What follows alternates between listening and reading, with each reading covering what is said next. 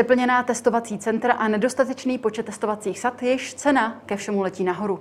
Tak vypadá tento týden plošné testování ve firmách. Kde se stala chyba a jaké je řešení?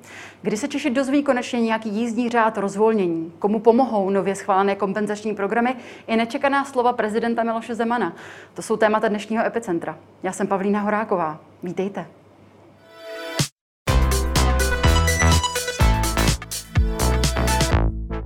Se mnou už ve studiu vítám ministra průmyslu a obchodu, ministra dopravy a místo předsedu vlády v jedné osobě Karla Havlíčka. Dobrý den. Dobrý den. Začneme aktuálním děním. Prezident Miloš Zeman řekl, že chce kvůli odmítání ruské a čínské vakcíny hlavu ministra zdravotnictví Jana Blatného, šéfky státního ústavu pro kontrolu léčiv Ireny Sotorové a dále také ministra zahraničí Tomáše Petříčka. Návrh odvolání podává ale uh, předseda vlády. Už jste o tom s premiérem Andrejem Babišem hovořil?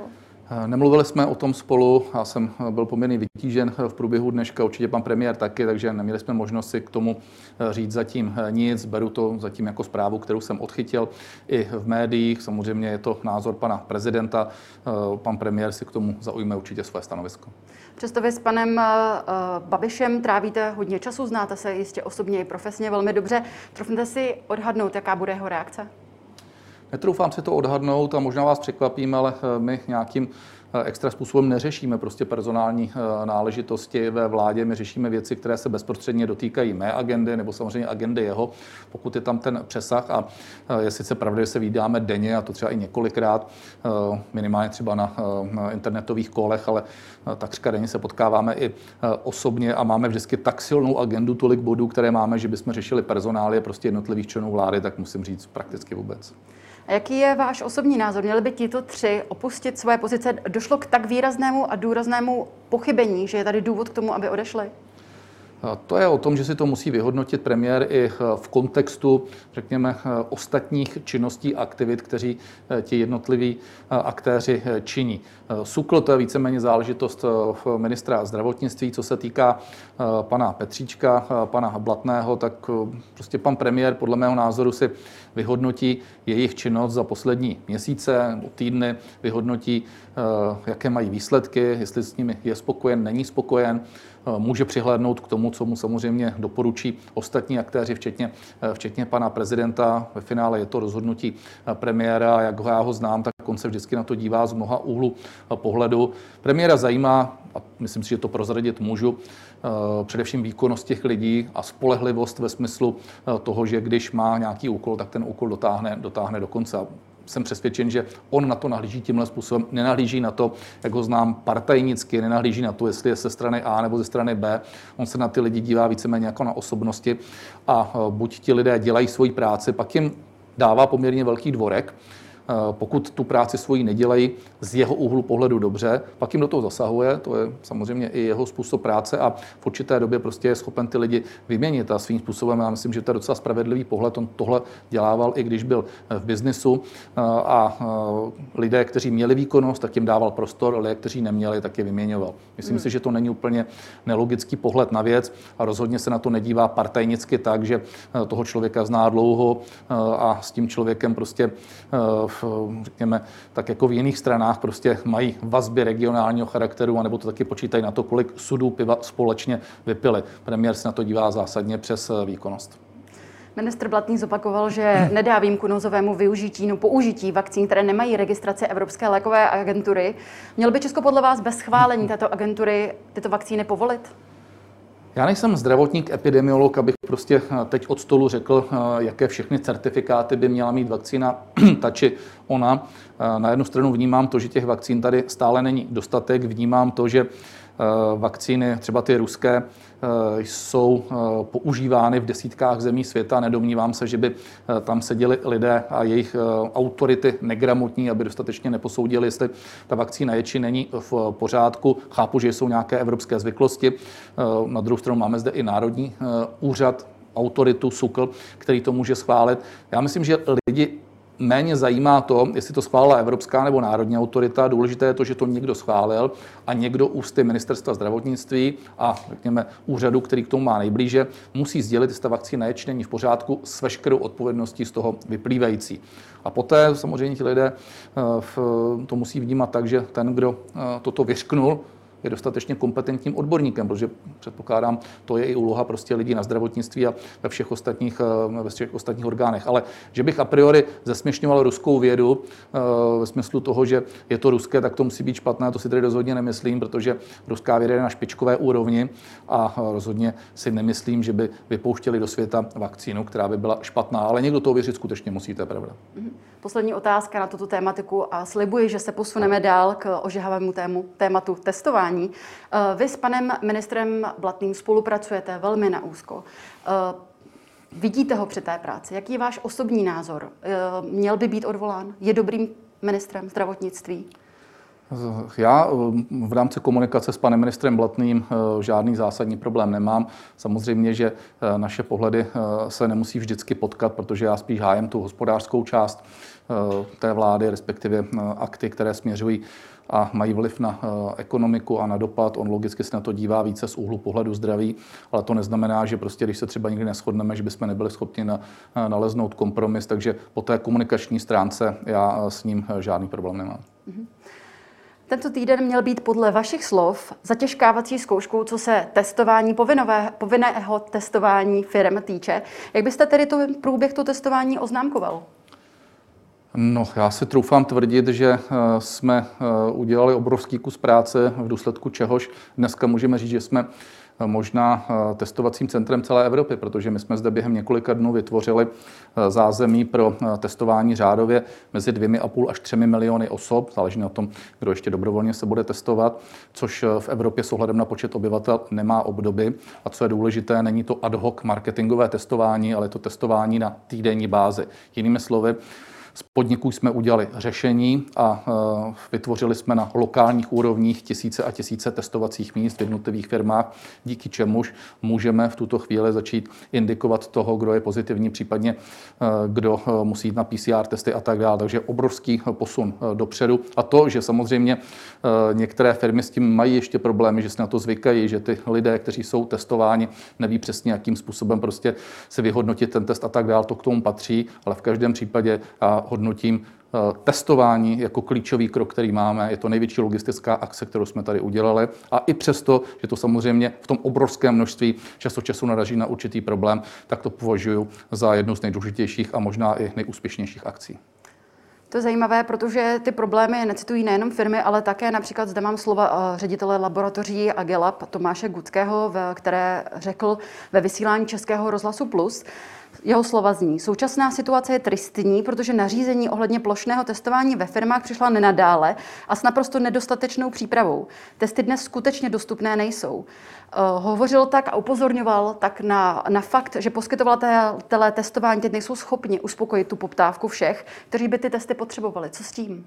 Nemá pravdu. Eh, sledujeme eh, to na denní úrovni. Mm-hmm. Za minulý týden přišlo do České republiky 15 milionů samotestů. Od pátku je průběžně na skladě řádově 1 až 1,5 milionu těchto samotestů. Uznávám jednu věc, že ty samotesty jsou dražší než bývaly, protože tím, že se srovnala nabídka s poptávkou, tak samozřejmě ty firmy toho využívají a e, nestojí řádově 60, 70 korun, ale stojí třeba 100, 120, 150 korun. Podle našeho názoru je to krátkodobá záležitost, protože jenom v tomto týdnu přijde dalších 15 milionů testů a přirozenou cestou ta cena půjde dolů. Jenom aby jsme si udělali obrázek, Jestliže dostaneme do testování v té první fázi 3 miliony lidí, tak budeme potřebovat řádově 12 milionů samotestů eh, měsíčně. A to neberu to, že celá řada těch lidí se dneska nechává ještě testovat prostřednictvím závodních lékařů, prostřednictvím eh, v testovacích center a tak dále. Ale beru, že eh, Množství samotestů se průběžně doplňuje a bude jich určitě dostatek a jenom v tomto týdnu, znovu opakuji, 15 milionů jich přijde. Mm-hmm.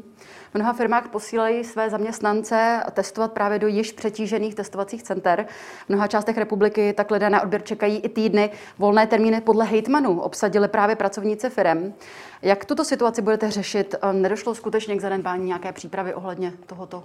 Uvědomme si to, že eh, my jsme hráli o hodiny. Eh, ta eh, velmi vypjatá vláda, která byla minulé pondělí, byla o tom, jestli průmysl a podniky půjdou do lockdownu nebo ne.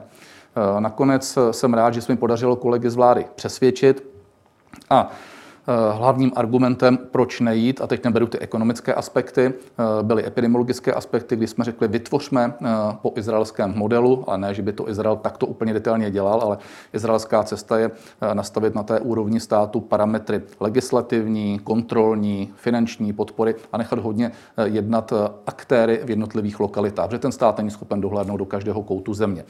A s tímhletím eh, modelem eh, jsme vlastně přišli a říkali jsme, vytvořme z těch podniků ta testovací centra a dejme to povinně. A ano, byl tlak na to, aby jsme to udělali rychle, to znamená v řádu jednotek dnů. Nicméně věděli jsme, kolik těch samotestů bude a věděli jsme, že eh, budou v určité chvíli i možná plně vytíženy, nebo přetíženy ta testovací centra, ale zase předtím ta testovací centra byla nevytížená.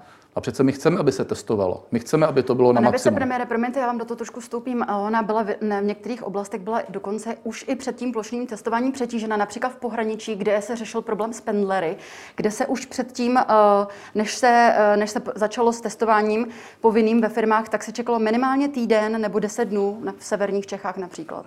Ale, ale problém není v tom pohraničí. Problém je v tom, že dneska jsou přetížná některá centra v těch hlavních městech. Ale je to zase jak kde. Eh, když se podíváme, tak třeba v Brně na brněnském výstavišti jede eh, centrum výborně, klobouk dolů, co tam připravili. Je tam kapacita 6 tisíc lidí za den a testují dneska řádově necelé 4 tisíce za den. To znamená, připravili to s dostatečnou rezervou, ta kapacita tam je. Ano, někde je to přetížené, ale pochopitelně je to o tom, že my dneska směřujeme ty firmy hodně na to, aby se dělaly samotesty a firmy mají jednoznačně v tom usnesení vlády povinnost zabezpečit testování uvnitř firm. To, že některé firmy tak nečiní, není dobře, budou chodit kontroly, musí se to dostat do toho módu, že firmy budou samotestovat a teprve v nevyhnutelné situaci mohou jejich zaměstnanci jít i do těch testovacích center, ale zase si uvědomme, každý je něčí zaměstnanec a my v určité době budeme mít všechny zaměstnance chtít testované. To znamená, eh, asi nezabráníme nikdy tomu, že prostě i ti zaměstnanci budou do těch testovacích center chodit, ale to připustme prostě v tom prvním týdnu narovnávání té situace, kdy my potřebujeme to rozložit tak, aby se testovalo ve firmách, což se děje a dobře se to děje v drtivé většině firm. Současně, aby byly přiměřeně vytíženy testovací centra, ale zase chceme, aby byly naplněné, protože není dobré, aby byly nevytížené, aby jsme zapojili hodně obvodní lékaře, aby samozřejmě fungoval případně závodní lékař. Tohle to všechno potřebujeme propojit ale v každém případě tady se hraje o hodiny. To znamená čekat na to, až se něco takzvaně vytuní, až se to připraví prostě do absolutního uh, geniálního prostě režimu. No to bychom zase tady mohli být další týden nebo 14 dní. My jsme potřebovali rychle spustit. A myslím, že na tom se všichni shodneme, že je třeba testovat rychle. Jistě, ale určitě je to téma, které bylo aktuální nebo diskutované už od podzimu. Tak jak to, že jste se na to nepřipravili tady více podrobně? Nestálo za to nějak kontrolovaně navýšit ty kapacity toho testování, abychom nenaráželi na ty problémy, které, které k nám chodí od jak zaměstnavatelů, tak samých zaměstnanců? Nikoliv. Udělali jsme to v první možný den, který bylo, a to bylo minulé pondělí, jako první země takhle plošně společně s Německem. Jinde to mají na dobrovolné bázi, dokonce i to Německo neudělalo nic úplně povinného a dostalo to do sítě malou obchodu. A co? A to jsou ty samotesty, protože hmm. udělat plošné testování jsme nemohli tak jak někdo navrhoval na podzim nebo eh, v lednu nebo v únoru, to jsme mohli tak maximálně doporučit, aby firmy testovaly. Proč? No, protože v té době fungovala jenom eh, testovací centra, která mají nějakou kapacitu, ale jít na plošné testování a dostat do té hry řádově 3 miliony lidí znamená, že máme dostatek samotestu a dostatek samotestu za dostupné ceny a pozor, certifikované a prověřené. A ty začaly do Evropy v tom velkém množství proudit teprve v té druhé půlce února, řekl bych až ke konci února. To znamená, to, co vlastně my jsme udělali, byla první možnost, kdy jsme měli prvních několik firm odcertifikovaných, podobně jako v tom Německu. Dokonce eh, dneska jich máme výrazně více. V tuto chvíli už máme asi 120 ocertifikovaných produktů, to jsme všechno zvládli jenom za březen a můžeme se pustit do té plošné báze. Předtím by bylo nedostatek samotestu a ty, které byly, byly nedostatečně ocertifikované, či nebyla tam prověřena účinnost a kvalita, nemluvě o tom, že byly extrémně drahé. Mm-hmm. Pojďme se podívat na konkrétní případ eh, reality ve firmě, který se dostal k nám eh, do blesku přímo od eh, dělníků, kteří tu situaci zažívají. Podle některých výpovědí jejich manažeři je motivují i v době pandemie bonusy za nulovou absenci. Uvedli dokonce i příklad, kdy byl do provozu povolán seřizovač s covidem, aby opravil stroj. Někteří dělníci byli nadřízeným nabádáni, aby neoznačoval ostatní kolegy, s nimiž byl v kontaktu. Jistě tohle nebude ojedinělá situace. Můžeme vůbec očekávat v takto nastaveném prostředí, že i to samotestování půjde podle pravidel, co byste tak těmto dělníkům zkázal? Uvědomme si to, že jestliže chceme dostat každého zaměstnance v České republice, a dneska najíždí státní zaměstnanci, a v čase tam chceme dostat i zaměstnance do 50 zaměstnanců, či de facto každého, tak nezabezpečíme to, že to bude ze 100% plně ideálně kontrolované. Když to řeknu hodně s nadsázkou a troufám si tvrdit, že nejsem daleko od pravdy. Pokud nám z deseti firm to devět bude dělat perfektně tak, jak očekáváme, a ta jedna tam bude mít určitý problém, ať už na straně zaměstnavatele nebo zaměstnance, je třeba to zkontrolovat, i když i to nebude v čase úplně jednoduché, protože těch kontrolů máme přibližně 400, tak pro ten celkový výsledek je to stále velmi dobrá zpráva, protože o co nám šlo? Nám šlo o to, aby jsme začali zachytávat pozitivně eh, v indikované eh, zaměstnance, což díky té husté síti těch testovacích center a hlavně díky tomu, že se to bude pravidelně opakovat, i když uznávám, že ty antigenní testy jsou méně účinné, než PCR testy, no tak v tu chvíli tím pravidelným opakováním začneme prostě toto krásně uh, sortírovat. A to je to, o co nám v tuhle tu chvíli jde. A že tam vždycky najdeme někoho. A ta média to budou hlídat a ukážou, vidíte, vy jste zavedli testování a teď se nechci vás dotknout, je to vaše práce. Místo, aby jsme byli chváleni za to, že tady máme systém, který nemá obdobu v Evropě, tak budeme teď vytahovat firmu ABC a zaměstnance takového či onakého, kde zrovna něco nefunguje. Vždycky najdeme někoho, kde to nebude fungovat. Ale podstatné je, že v tom globále to funguje poměrně slušně. A já jsem přesvědčen, že to je jedna z nejdůležitějších věcí, která nám pomůže se z té situace dostat, byť to nebude samozřejmě hned. A co byste těm dělníkům doporučil, co mají dělat v takovéto situaci? Tak za prvé, pokud se jedná o dělníky v nějaké firmě, fabrice, předpokládám, že tam mají své odbory. Mm.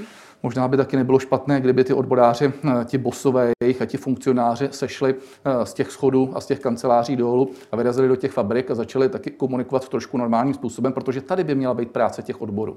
Pokud je nějaký zaměstnavatel, který je nekorektní v tomto, předpokládám, že ty odboráři musí okamžitě jednat a že dokáží prostě okamžitě vyvolat určité jednání. Ale já zatím odborářské bose slyším spíše eh, v televizi a v rozhlase a slyším prostě je vyjádření víceméně k politickým tématům, eh, místo toho, aby dělali tu práci, kterou mají, a to je ta, aby prostě si hlídali zájmy svých zaměstnanců. A pokud je nějaký zaměstnavatel, jakože jich je menšina, ale dovedu si představit, že je, který se nechová v této době korektně, tak aby na to okamžitě reagovali. A tady bych viděl roli odborářů a tady si myslím, že by se měli zviditelňovat, ale oni to dělají dneska spíš na té politické úrovni. My jsme tady právě v pondělí měli eh, v epicentru eh, pana Středulu, který je šéfem Českomoravské konfederace odborových svazů. A ten také upozorňoval na některé nové problémy, které, kterým firmy momentálně musí čelit, a to je v případě zjištění pozitivních jedinců. Hmm. Toto jsou jeho slova. Mnoho zaměstnavatelů eh, není schopno toto zvládnout, posílají lidi do nemocnic a pak samozřejmě v těch nemocnicích jsou velké překlady, přetlaky pardon, lidí na PCR testy.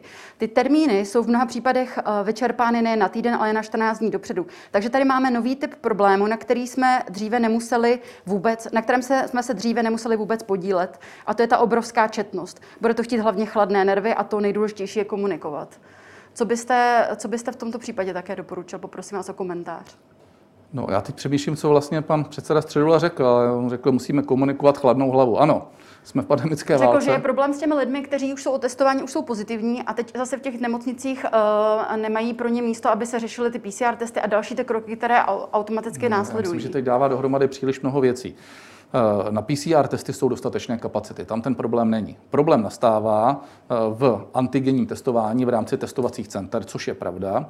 A je pravda, že by firmy neměly posílat svoje zaměstnance, pokud k tomu není jednoznačný důvod, toho, že nemůžou například pořídit uh, samotesty, ale samotesty jsou. A znovu říkám, když někdo zavolá na linku 1212, okamžitě ho navádíme na společnosti, které v dané chvíli mají uh, na trhu dostatek samotestu. A mimo jiné jsou to i české společnosti, které chrlí třeba ty testy ze slin, nebo uh, na bázi prostě testování přes sliny a chrlí jich prostě řádově třeba 100 tisíc 100 tisíc denně. Takže testy jsou. Uznávám, že ne všechny testy jsou v cenách tak, jak si všichni představují, třeba za těch 60 60 korun. Není to tak, jsou dneska dražší ty testy, taky doporučujeme těm firmám, aby si nekupovali testy třeba na měsíc, ale aby si koupili na týden, jsou-li dražší. To v určité množství pro tu firmu je dělatelné. Navíc nemůžeme stále vycházet z toho, že všechno bude platit stát. Přece ty testy a děláme proto, ne, že je někdo zaplatí, ale děláme proto, abychom my sami odizolovali ty zaměstnance. A z mého pohledu ty kvalitní firmy a dobré firmy už tohle měly dělat dávno. A některé to dělali, takže nemůžeme přece u všeho chtít, aby stát asistoval, takže všechno bude platit ze 100, ze 100%. Ale je to samozřejmě o dialogu v těch firmách, je to i o roli odborů, s tím souhlasím a zaměstnavatele by neměli dělat to, pokud k tomu nemají jasný důvod, aby posílali do těch, samot, do těch testovacích center. Jsme tedy podle vašich, eh, podle zkušeností z těchto posledních dnů, jsme tedy připraveni na to při, přejít do té další vlny a to je testování v podnicích a úřadech pod 50 zaměstnanců? My ještě čekáme na tento týden. Chceme se přesvědčit v to, že skutečně těch deklarovaných 15 milionů, co dorazí tento týden a chodí to každým dnem, takže eh, skutečně zde budou. Eh, nicméně podotýkám, toto není úplně záležitost státu. Stát jako aktér nastavil parametry hry, udělal to jako povinné, dal eh, podporu tomu, dal tomu legislativní rámec, respektive právní rámec a současně eh, připustme je ten, kdo rychle certifikuje všechny ty aktéry, to znamená ty dovozce. Jak už jsem říkal, máme dneska tady 120, 130 typů vůbec produktů, které se dají jako samotesty používat a v momentě, kdy uvidíme, že ten trh komerční, čili poptávka, nabídka, že funguje a domníváme se, že to bude v řádu dnu, potom uděláme to, co jsme řekli a to je to, že to zavedeme i do firm do 50 zaměstnanců, a v tu chvíli vlastně budeme mít každého zaměstnavatele v České republice, který bude muset povinně testovat. Uvědomuju si, že to je obrovská akce, eh, chápu to, že ze začátku to prostě může chvíli sedat, ale na druhou stranu, pokud si na to zvykneme, tak jsem přesvědčen, že za týden, za 14 dní, jak zaměstnanci, tak zaměstnavatele tomu dají svůj systém, mechanismus uvnitř těch firm a že eh, to budeme dělat dále několik třeba týdnů až měsíců. Jste už dvakrát zmínil to, že stát nemůže stoprocentně všechno pokrýt.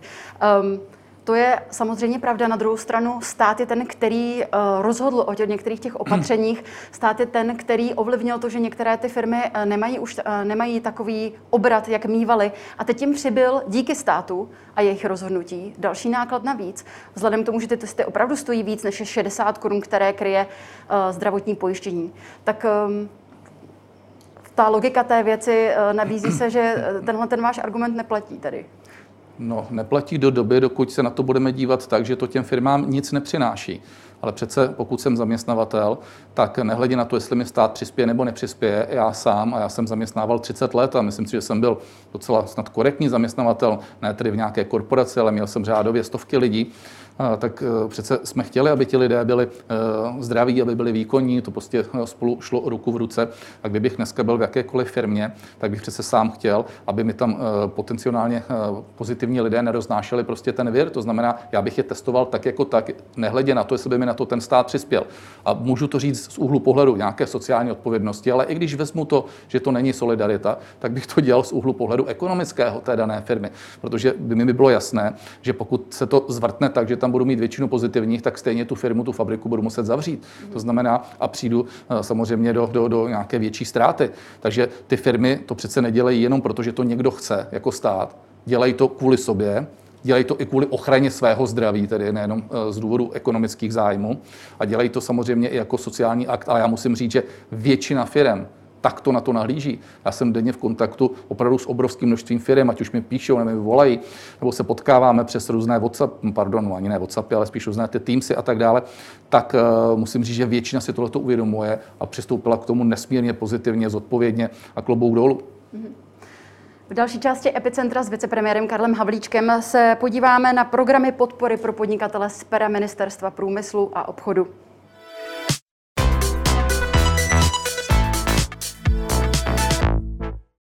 Vláda v pondělí schválila dva nové kompenzační programy. První se bude týkat příspěvku 500 korun na zaměstnance a den a platit bude zpětně od 11. ledna. Ve druhém programu budou mít podnikatelé nárok na náhradu 60% z nákladů zpětně od 1. ledna. U obou programů bude podmínkou pokles tržeb alespoň o 50 vůči loňskému nebo předloňskému roku podle toho, co bude pro tu firmu výhodnější. Navíc eh, se schválil kompenzační bonus pro živnostníky, z 500 korun se zvýšil na 1000 korun denně. Tady je pondělní reakce šéfa hospodářské komory Vladimíra Dlouhého. Kompromisem pro nás bylo, že nárok na kompenzaci vznikne těm podnikatelům, kterým se propadl obrat alespoň o 40% Vláda ale dnes na poslední chvíli rozhodla tak, aby na kompenzaci dosáhlo méně podniků. Máme vážnou obavu, že program nebude dostatečně účinný k tomu, aby pomohl všem podnikům, kteří pomoc potřebují. A dále pro vás máme ještě reakci um, prezidenta Svazu obchodu a cestovního ruchu Tomáše Prouzy. Současné návrhy vlády znamenají, že řada firm, které do konce roku měly na pomoc nárok, ji ztratí. Například pokud se snažili a rozdělili výdejní okénka, e-shop nebo prodej B2B s nižšími maržemi. Takže stát tady říká, že potrestá ty, kteří se snažili a nevykašlali se na všechny. Zároveň zhruba o třetinu klesne objem kompenzací, které firmy dostávají. To je v době, kdy už mají dávno vyčerpané rezervy a kdy je nad vodou drží jen odkládání plateb faktur, v podstatě rozsudek smrti. Proč jste se rozhodli pravidla změnit tady na poslední chvíli a co mají takové firmy podle vás dělat? Tak k těm eh, vyjádřením, které byly v zásadě, myslím si, že seriózní a tak, jak to popisoval správně, řekl pan eh, Dlouhý, eh, pan Prouza, nic jiného než marketing. A teď ta fakta, která jsou. My jsme ty programy připravovali po dohodě se svazy a říkám asociacemi i jinými, než je hospodářská komora a svaz obchodu a cestovního ruchu. Řádově těch důležitých je jednotky 5, 6, 7. Snažili jsme se je dát dohromady a každý na to samozřejmě měl trošku jiný názor. Eh, my jsme eh, v řádově 10 eh, specializovaných programů se cvakli nakonec do čtyřech hlavních, na tom byla v zásadě schoda, myslím si i s oběma aktéry, které jste připravila. To znamená antivirus, to znamená kompenzace mest, ten jde dár. Kompenzační bonus jsme zvýšili na dvojnásobek, takže živnostníci nemají 15 tisíc, ale 30 tisíc korun měsíčně. A pak to byly programy, které byly pro zaměstnavatele nebo pro firmy střední, větší a tak dále, které jsme překlopili z těch nejúspěšnějších, které byly, ale rozšířili jsme. To je důležité říct, to znamená program, který se předtím jmenoval COVID gastro a uzavřené provozovny a byl takzvaně na hlavu. Bylo to čtyřistovky, tak teď dáváme pětstovek a rozšířili jsme ho, že to je pro všechny typy provozoven. A to je strašně důležité říct. Je to pro uzavřené provozovny, částečně uzavřené provozovny, dodavatele, je to samozřejmě pro výrobce, exportéry, importéry a tak dále. To znamená, ta škála těch firm je nesmírně široká. A pro ty, kteří by třeba neměli zaměstnance, nebo by říkali, nám tenhle ten program úplně nevyhovuje, i když jsme ho ještě napasovali tak, že kdo má zaměstnance třeba jenom jednoho, dva nebo tři, tak se počítá, jako kdyby měl tři. Čili nemá pětistovku na den, ale 1500 korun na den. Ale to je už detail, aby jsme podpořili ty malé. Tak jsme ještě po dohodě eh, se svazy udělali program, ten, který dlouhodobě chtěli, a to je takzvaný nákladový program.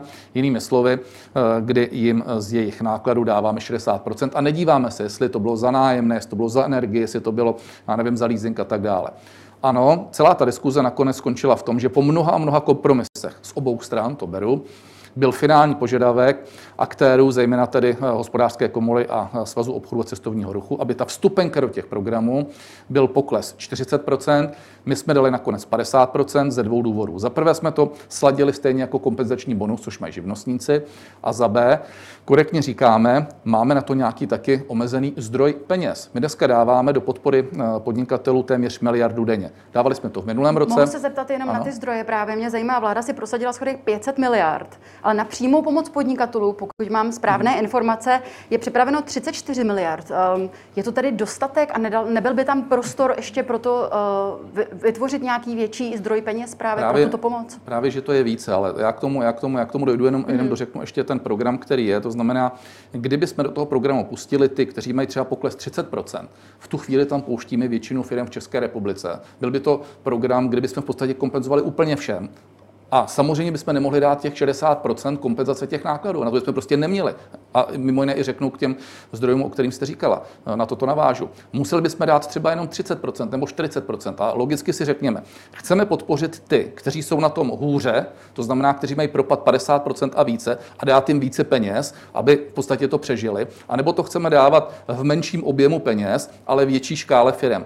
A logická otázka je, proč dávat firmám, které mají v úvozovkách třeba jenom 30 nebo 40% Chápu, že na tom nejsou ideálně, ale ty firmy pravděpodobně přežijí. Ty firmy s 30 až 40% poklesem tržeb na tom nejsou ideálně, ale mají šanci přežít tím spíše, že můžou čerpat program kompenzace mest. A podle našeho názoru je to v tomto případě dostačující. Zatímco firmy, které mají 50% a více, tím nestačí jenom, když jim zkompenzujeme ty mzdy. Proto jsme jim dali až těch 60%, respektive celých 60%. A není, co se týká těch čísel.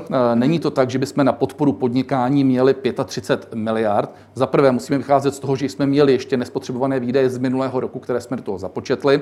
Za další jsme do toho dali něco z nového rozpočtu. A když to zjednodušíme, tak na přímou podporu máme v tuhle chvíli řádově 50 až 60 miliard korun. To je první zpráva. Pozor, k tomu je nepřímá podpora. Ta nepřímá podpora je dána ad jedna zárukami, na které máme v řádově eh, desítky miliard korun, které tam jsou už alokovány z let minulých, respektive z minulého roku, na to, aby si firmy řekly de facto o jakékoliv penzum záruk, tam máme dostatečnou rezervu. Současně v tom není to, že počítáme, že se můžou odkládat nebo rušit některé daně, respektive ne rušit, ale uh, odpustit některé daně. Takže když to sečtu a podtrhnu, tak za minulý rok jsme dali 220 miliard korun, pokud budeme rychle počítat, do podpory podnikání. Mm. Přibližně 110 šlo na přímou podporu a 110 šlo na nepřímou podporu. A my dneska říkáme, že na půl roku máme 50 až 60 miliard přímé podpory. Co tím vlastně říkám? No, že to je úplně stejné jak minulý rok, to je přibližně ta půlka. A to ještě v tom minulém roce jsme měli tři měsíce, které šlapaly dobře, relativně dobře. A ta nepřímá zůstává stejná.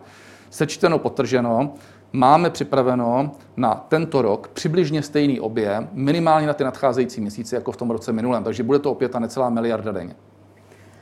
Jak je to tedy s programy COVID nájemné? Ty končí nebo budou dále pokračovat? A zajímal by mě také, jaký je osud eh, s programem COVID veletrhy, který teprve vlastně čeká na to spuštění, tak to už se spouštět nebude? Ne, bude. Samozřejmě všechny uh, programy, které jeli do posud, ať už to byly COVID veletrhy, nebo COVID kultura, nebo COVID uh, sport a tak dále, tak ty dojedou. COVID veletrhy, tak jak bylo slíbeno, tak všichni všechno dostanou. Taky tyhle ty programy, které vlastně byly teď nově, oni do značné míry navazují už na ty, které zde byly, takže tam není žádné extra překvapení. S výjimkou toho programu COVID eh, náklady, který je skutečně nový a který trochu navazuje na ten eh, program, co jste zmiňovala, a to je program COVID nájemné. Dneska se chybně říká, vy jste zrušili COVID nájemné. Mm-hmm. Nikoliv. My jsme ho nahradili programem COVID náklady a ta logika je v tom, že dneska hradíme všechny náklady, včetně toho nájemného. To znamená, ten podnikatel, který byl eh, kompenzovaný jenom přes nájemné, tak logicky nám celá řada dalších říkala, no ale my nemáme jenom nájemný, my máme energii. A někdo říká, já neplatím žádný nájemný, ale já platím leasingy já platím, já nevím, to či ono. To znamená, dneska jsme to schovali do programu eh, COVID náklady, s tím, že nedáváme 50% jako v tom nájemným, ale 60%, takže zjednodušeně řečeno, pokud někdo dneska e, chce si kompenzovat nájemné, tak si ho může vykompenzovat úplně stejně, jako měl předtím. Dávali jsme 50, teď má 60 a má tam ještě 10% ze všech dalších nákladů, které si může navíc kompenzovat třeba tu energii. Mm-hmm. Někteří naši čtenáři nás kontaktují s tím, že ještě neobdrželi kompenzační bonus, o který žádali v prosinci. Máte nějaké informace o tom, jak dlouhé jsou ty lhuty? Ne, kompenzační bonusy jsou tedy v gestce ministerstva financí, vyplácí se průběžně. Tam jediné, k čemu mohlo uh, dojít, určitě ne za prosinec, ale teď za ty poslední týdny uh, tam byla určitá pauza proto, protože to muselo projít uh, legislativní změnou, muselo se to schválit zákonem, to znamená sněmovna, senát, prezident a tak dále. A na určitou dobu se to mohlo trošku spozdit, ale to bylo, řekněme, zase vykoupeno tím, že nebudou dostávat 500 korun za den, ale 1000 korun za den. Takže pokud vím, tak se to už proplácí. Mm-hmm. Aktuální pandemická situace, to bude tématem třetí části Epicentra s Karlem Havlíčkem.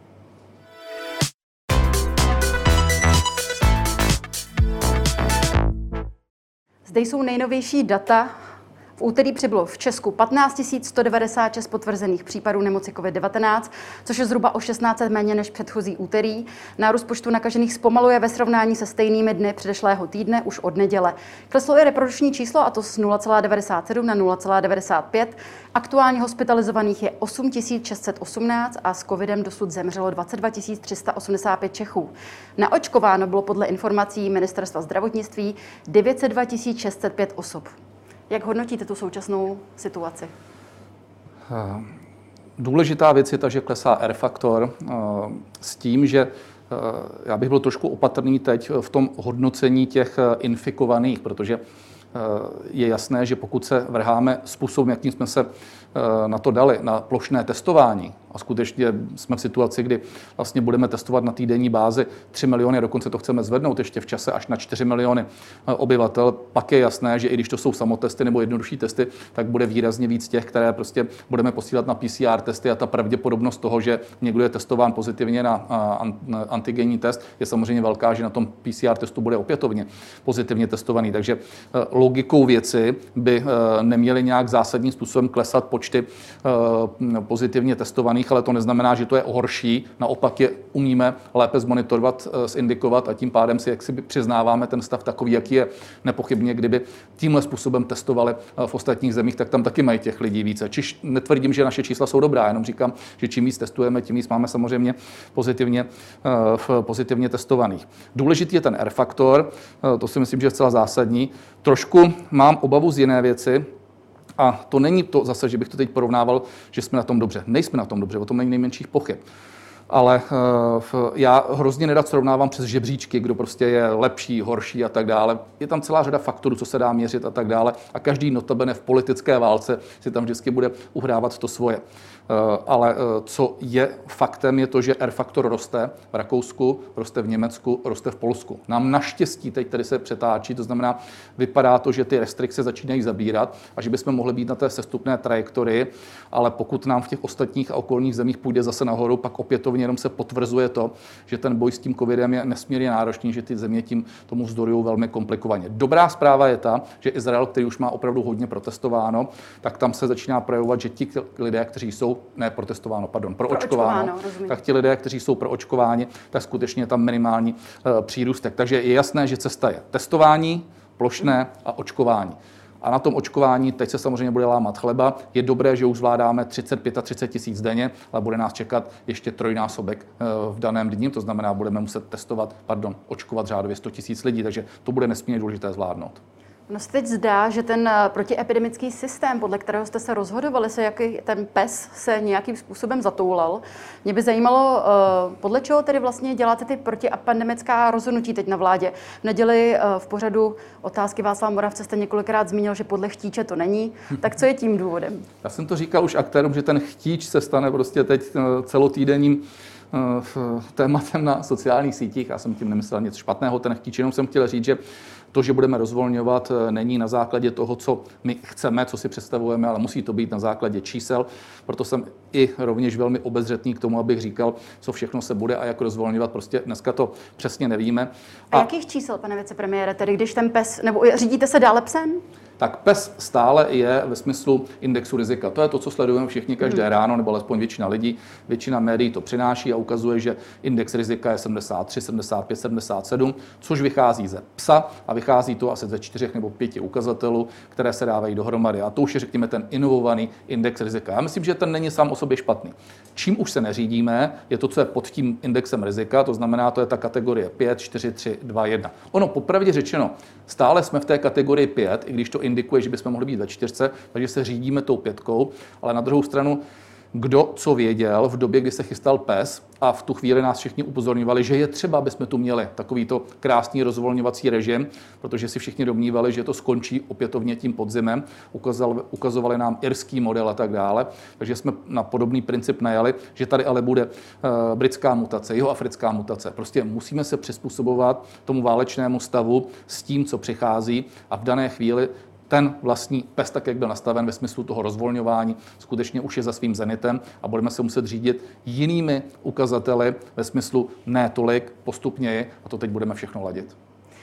Většina odborníků se shoduje, že jedním z těch hlavních důvodů, proč uh, premianti, Česko jako premianti pandemie z minulého jara se propadli až na ten pomyslný chvost pandemie, um, že ten důvod je to nedodržování těch opatření. Proč si hmm. myslíte, že zrovna Češi, proč zrovna my, proč zrovna my uprostřed Evropy jsme tím národem, který má ty nejhorší čísla a problémy s dodržováním opatření?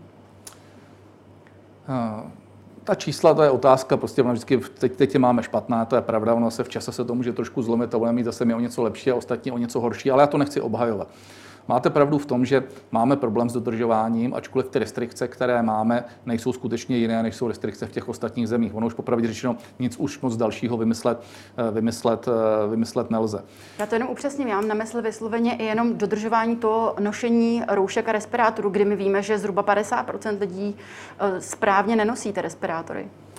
Uh je to spíš nějakou sociologickou eh, debatu. Já prostě se nechci někoho dotknout, ale eh, faktem je to, že eh, ta doba toho, té pospolitosti, která byla na jaře, vyprchala s podzimem. Lidé jsou v tomhle lehkovážnější, velmi často se domnívají, že už jsme ze všeho venku. Možná si nechceme připustit to, že ta situace v tom světě je opravdu, opravdu vážná. Eh, navíc se to velmi silně politizuje u nás. Bohužel prostě, ono se to politizuje v každé zemi, ale mm. kombinace blížících se parlamentních voleb a covidu, to je skutečně vražedná kombinace, protože eh, je nepochybné, že politické strany se prostě na tom trumfují, že ukazují tu neschopnost, chaos a zase na druhou stranu to či ono jiného, že to samozřejmě silně tlačí prostě k tomu, aby na tom získali politické body a to, to je jednoznačné. Prostě a svým způsobem, tím, že je před volbami, tak, tak eh, jak si prostě asi se tomu není ani co, co divit, i když se domnívám, že možná kdyby eh, prostě ten boj přestal a kdyby jsme táhli všichni o něco více za jeden pro vás a soustředili se na to řešení toho problému a nehádali jsme se kvůli každé věci, kterou prostě ta vláda přednese a ten ji bude bagatelizovat, bude ji zesměšňovat, budou prostě do nás záměrně střílet, takže bychom to řešili rychleji a efektivněji a pak bychom si to mohli v uvozovkách rozdat někdy prostě v září nebo v srpnu a říct si definitivně, kdo zvítězí, nezvítězí, ale tím, že dneska budou nachytávat vládu na všem, na každé drobnosti, tak samozřejmě už ty strany opoziční vnímají to, že můžou nějaké body získat a nesejmeme to z nich. Takže eh, bohužel to je fakt tím spíše, že ta opozice svým způsobem eh, stále po tom, že eh, vládneme čtyři roky, já tedy ne, já jsem tam kratší dobu, ale říkám no, obecně ta vláda téměř čtyři roky, tak ta opozice zatím žádné extra body, extra body nezískala, to covidu navzdory, takže logicky jejich nervozita, nervozita roste a myslím si, že to bude spíš horší než lepší teď. To už teď dostáváme trošičku na úroveň určitého politického boje, ale přece jenom se asi shodneme na tom, že eh, tým je jenom tak dobrý, jako je jeho šéf, jeho mhm. vedoucí. Hmm. A vy sám jste se minulý týden omlouval za zmatky v opatřeních. Hmm. Toto skutečně rok od začátku pandemie neumíme bez nich to nezvládneme bez nich. Jestli někdo žije v iluzích v tom, že budeme zasedat téměř každý den a budeme přijímat desítky, ne listovky opatření a že tam neuděláme chybu, to prostě není technicky možné. To, bychom, to, je vyloučené. Věc jiná je ta, že když tu chybu uděláme, takže to přiznáme a nebudeme ostentativně trvat na tom, že to bylo geniální rozhodnutí jestli narážíme na to, že eh, jsme špatně rozhodli eh, s těmi jídelnami. Ano, udělali jsme to blbě, prostě měli jsme si to více hlídat. Ta chyba eh, nebyla možná ani v tom, že jsme pod vlivem epidemiologů a všech těch, kteří říkali, že v těch jídelnách se to šíří více, což pravda je. Eh, to udělali. Měli jsme tam dát ten den navíc a během toho jednoho dne to mohlo ještě vykomunikovat. Ale zase všichni tlačili na to, ať je to v řádu hodin, že se rozhoduje. Ta situace nebyla dobrá. Udělalo se špatné rozhodnutí, ještě v noci jsme si to uvědomili, protože jsme samozřejmě dostali okamžitě zpětné reakce. Není pravda, že jsme to s nikým nekonzultovali. Zaměstnavatelský svaz klíčový nám k tomu dal palec nahoru, ale je pravda, že jsme si to neověřili na všech stranách. Druhý den jsme zasedli, udělali jsme rozhodnutí, já jsem vystoupil, řekl jsem ano, udělali jsme chybu a jdeme dál musíme rozlišovat to, eh, že děláme chyby v době, kdy se udělá pár rozhodnutí za týden a kdy děláme chyby v době, kdy se dělají stovky rozhodnutí někdy i denně. Proč Česká republika nemá ještě žádný plán rozvolnění? Protože eh, v momentě, kdy začneme představovat vize toho rozvolnění a budeme eh, začít diskutovat to, co všechno se opětovně otevře, v tu chvíli vzbudíme očekávání. A ta očekávání už jsme tady vzbudili eh, mnohokrát v minulosti. A vlivem toho, jak se opět ta pandemie šíří, jakým způsobem nevyspytatelným prostě dochází k tomu, že eh, zde jsou další viry, další mutace a tak dále, nemyslím další viry, ale další mutace toho viru, tak jsme museli několikrát vzít zpátečku a v tu chvíli jsme samozřejmě akorát všechny, eh, všechny naštvali. Já jsem to chápal. Vemte si třeba toliko diskutované ski areály. Já jsem několikrát vystoupil, ne, že je otevřeme, ale že za předpokladu, že bude určitá lepší pandemická situace, budou jedny z prvních těch, které můžeme otevřít. Bohužel ta situace se nelepšila, to znamená, nemohli jsme to otevírat. Dodnes nám ski areály vyčítají a částečně oprávněně. Proč to tedy říkáte? Proč říkáte, že až to bude, tak to uděláme? My už jsme se natěšili na to, že to tak bude.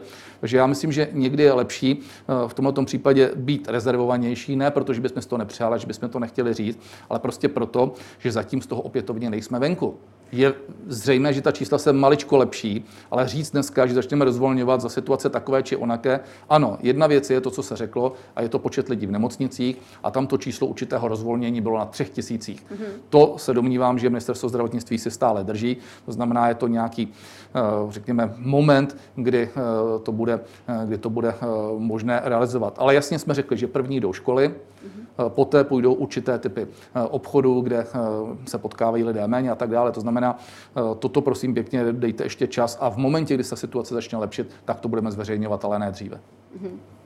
Premiér Babiš v partii na primě poměrně emotivně přiznal, eh, že nejen jemu, ale i jeho rodině eh, bylo vyhrožováno. Vy jste tu dnes opět s ochrankou. Hmm. Setkal jste se v posledních dnech s nějakými vyhrůžkami? Bojíte se o sebe, o svoji rodinu? Nebojím se e, o sebe, prostě k té práci to e, patří. Ano, je pravda, že ty výhrušky jsou, jsou denně a e, není jich, není jich málo, ale nedomnívám se, že je to něco, s čím se potýkáme pouze my. Prostě v době takovéto exploze pandemie všude ve světě ty vlády musí dělat neskutečně nepopulární opatření. A toto není populismus z naší strany. To, co děláme, že děláme restrikce ekonomické, společenské, že zavíráme sport, zavíráme kulturu, neumožňujeme optimální formu vzdělávání. No to jsou neuvěřitelné akty, které musíme dělat. A horší je ještě to, že už se ty akty dělají nejenom u nás, ale prakticky ve všech zemích téměř jeden rok. To znamená, eh, je jasné, že v tomhle tom nemůžeme být populární eh, a my opravdu v tuhle chvíli nehrajeme o žádné politické body, na tomhle akorát ztrácíme politické body. Hrajeme o to, aby jsme uhráli nějakou vyváženost mezi zdravím, abychom nezdrujnovali ekonomiku, abychom alespoň částečně umožnili v nějaké době pohyb a to samozřejmě štve ty lidi. Takže ti lidé budou naštvaní, budou nám vyhrožovat, ale eh, já prostě tohle musím brát tak, jak je a eh, nemůžu si z toho dělat velkou hlavu. Samozřejmě o rodinu člověk má vždycky strach, ale musím se korektně říct, že tak, jak vyhrožují mě, tak mé rodině nikdo nevyhrožuje. Mm-hmm. Trošku méně závažné téma na závěr. Vy máte dvě děti. Hmm. Týká se jich distanční výuka a měl jste možnost od neděle si zopakovat malou násobilku, protože u pana Moravce se zdalo, že těch 4x4 jen tak nedáte. Já jsem si nebyl úplně jistý, abych neřekl nějakou blbost tu eh, pana, pana Moravce, takže jsem radši všechny aktáry hezky zapojil, ať pěkně to se mnou spočítají, eh, kolik těch testů vlastně měsíčně budeme eh, potřebovat, 4x4, 16 milionů. A chtěl jsem, ať se mi k tomu vyjádří, protože pak, pak to bude i na nich, ale samozřejmě s nadsázkou. V násobilku snad zvládám ještě. Moje děti jsou rok už v podstatě eh, v, na, na, na distanční eh, formě eh, výuky, je jim 19 let, čili jsou vlastně v době, kdy by v dané chvíli... Jsou to maturanti? Ne, oni budou příště, oni byli, rok, byli, rok, byli, rok byli v cizině před pár lety, ale v, samozřejmě, že tak jako asi každého rodiče mě to hrozně trápí, protože mají dneska prostě v normální době by měli kluk prohánět holky, holka prohánět kluky nebo opačně. Eh, měli by si užívat, měli by prostě eh, to, co jsem si já užíval, když mi bylo 18-19 let a samozřejmě prožívat všechny, eh, řekněme, úspěchy a neúspěchy, které jsou s tím věkem spojeni a místo toho jsou doma, místo toho jsou na distanční výuce a v podstatě se nemůžou potkávat s kamarády s někým. Prostě je to strašné. To, to, to je, je, je doba, která, věřím, překlene a nám nezbývá, než prostě bojovat, zvládnout to. Ale já jsem přesvědčen, že všechny ty kroky, které jsme teď udělali, testování, očkování a to dodržování těch pravidel, a já mám ten pocit, že se to teď v tom lockdownu zlepšilo, že ti lidé začali věřit tomu, že to začne fungovat. Mimo jiné, to testování má jeden obrovský ještě dopad, a to je psychologický dopad. Mm-hmm. Vemte si, že jedna věc je, že tady protestujeme lidi a budeme nějakým způsobem lépe eh, izolovat, ale druhá věc je, že najednou všichni vidí, že tady se dává do pohybu to, že 3 miliony lidí se testují, že prostě ty firmy tím žijí, ti lidé tím žijí, dokonce i někde prostě eh, na to nadávají, ale diskutuje se o tom. A najednou se co si děje, myslím si, že za prvé vidí obyvatele i to, že ten stát dělá určitý akt Nejenom tedy to, že říkáme, není to dobře, ale i to, že tady něco řešíme a že to spěje k něčemu. Mimo jiné, eh, ta Evropa to bude docela s respektem. Už se nám ozývají některé země, které tvrdí, abych byl přesný, Slovensko se ozval, mm-hmm. které, které, eh, které by ten model chtěli zopakovat třeba i, třeba i u nich. A ti lidé vidí, že v podstatě psychologicky se odehrává něco, co jaksi je významného a současně vidí, že se na tom participuje téměř každý. Takže já to beru jako důležitou věc. A když do toho zvládneme očkování, a já jsem přesvědčen, přesvědčen, že ano, tak já věřím, že to druhé čtvrtletí bude zlomové a pak už to bude jenom o tom lepším. Ještě doplňková otázka. Jako rodič eh, byste podpořil eh, Babišův, pa, pa, pana premiéra Babiše návrh na to, aby byla úřední maturita? Eh, já nejsem úplně proti té úřední maturitě. Jestliže ti studenti měli v jednom roce řádově necelý měsíc na to, aby byli v prezenční výuce, tak myslím, že v mimořádné době se můžou dělat mimořádné akty. A já to dám trošku do rovnítka toho, co bylo v roce 1989, když jsem byl na vejšce, byl jsem v té době na stavební fakultě a v té době, protože jsme stávkovali a tak dále, tak se tenkrát odhlasovávalo, tak to tam fakt bylo tenkrát, že se zruší některé zkoušky, že se to eh, skutečně ten semestr uzavře takovou formálnější, eh, formálnějším způsobem. A tenkrát byli pedagogové, někteří ty děkani a tak dále, říkali, ne, budete hloupější, tohle to nesmíte, eh, bude to takzvaná ztracená stavební generace, trošku nás v tom, jako koupali. Nakonec se to nějakým způsobem uhrálo, tenkrát se to udělalo zjednodušeně, úplně ztracenou generací jsme nebyli, zvládli jsme to všechno a já si myslím, že kdyby jsme tentokrát byli trošku schovývavější k těm studentům, takže se úplně zásadního nestane, ale je docela možné, že by to mohlo mít nějaký mix, za prvé, aby se vybrali a za další třeba si říct, ti, kteří půjdou na tu vejšku, ať to mají složitější, ti, kteří třeba nechtějí, ať to mají trošku jednodušší. Prostě v mimořádné době se musí dělat mimořádná opatření a mimořádné akty. A já jsem přesvědčen, že generace hloupější nebude. Možná i to trošku ulehčíme na druhou stranu, ale myslím, že si to možná i zaslouží. Tolik vicepremiér Karel Havlíček. Já vám děkuji, že jste si na nás udělal čas. Moc krát děkuji a přeji, přeji všem ještě hezký den. A to už je z dnešního Epicentra vše. Já se pro dnešek loučím. Jen připomenu, že záznam dnešního dílu společně s těmi ostatními naleznete jako vždy na blesk.cz. Krásný den a zítra na viděnou.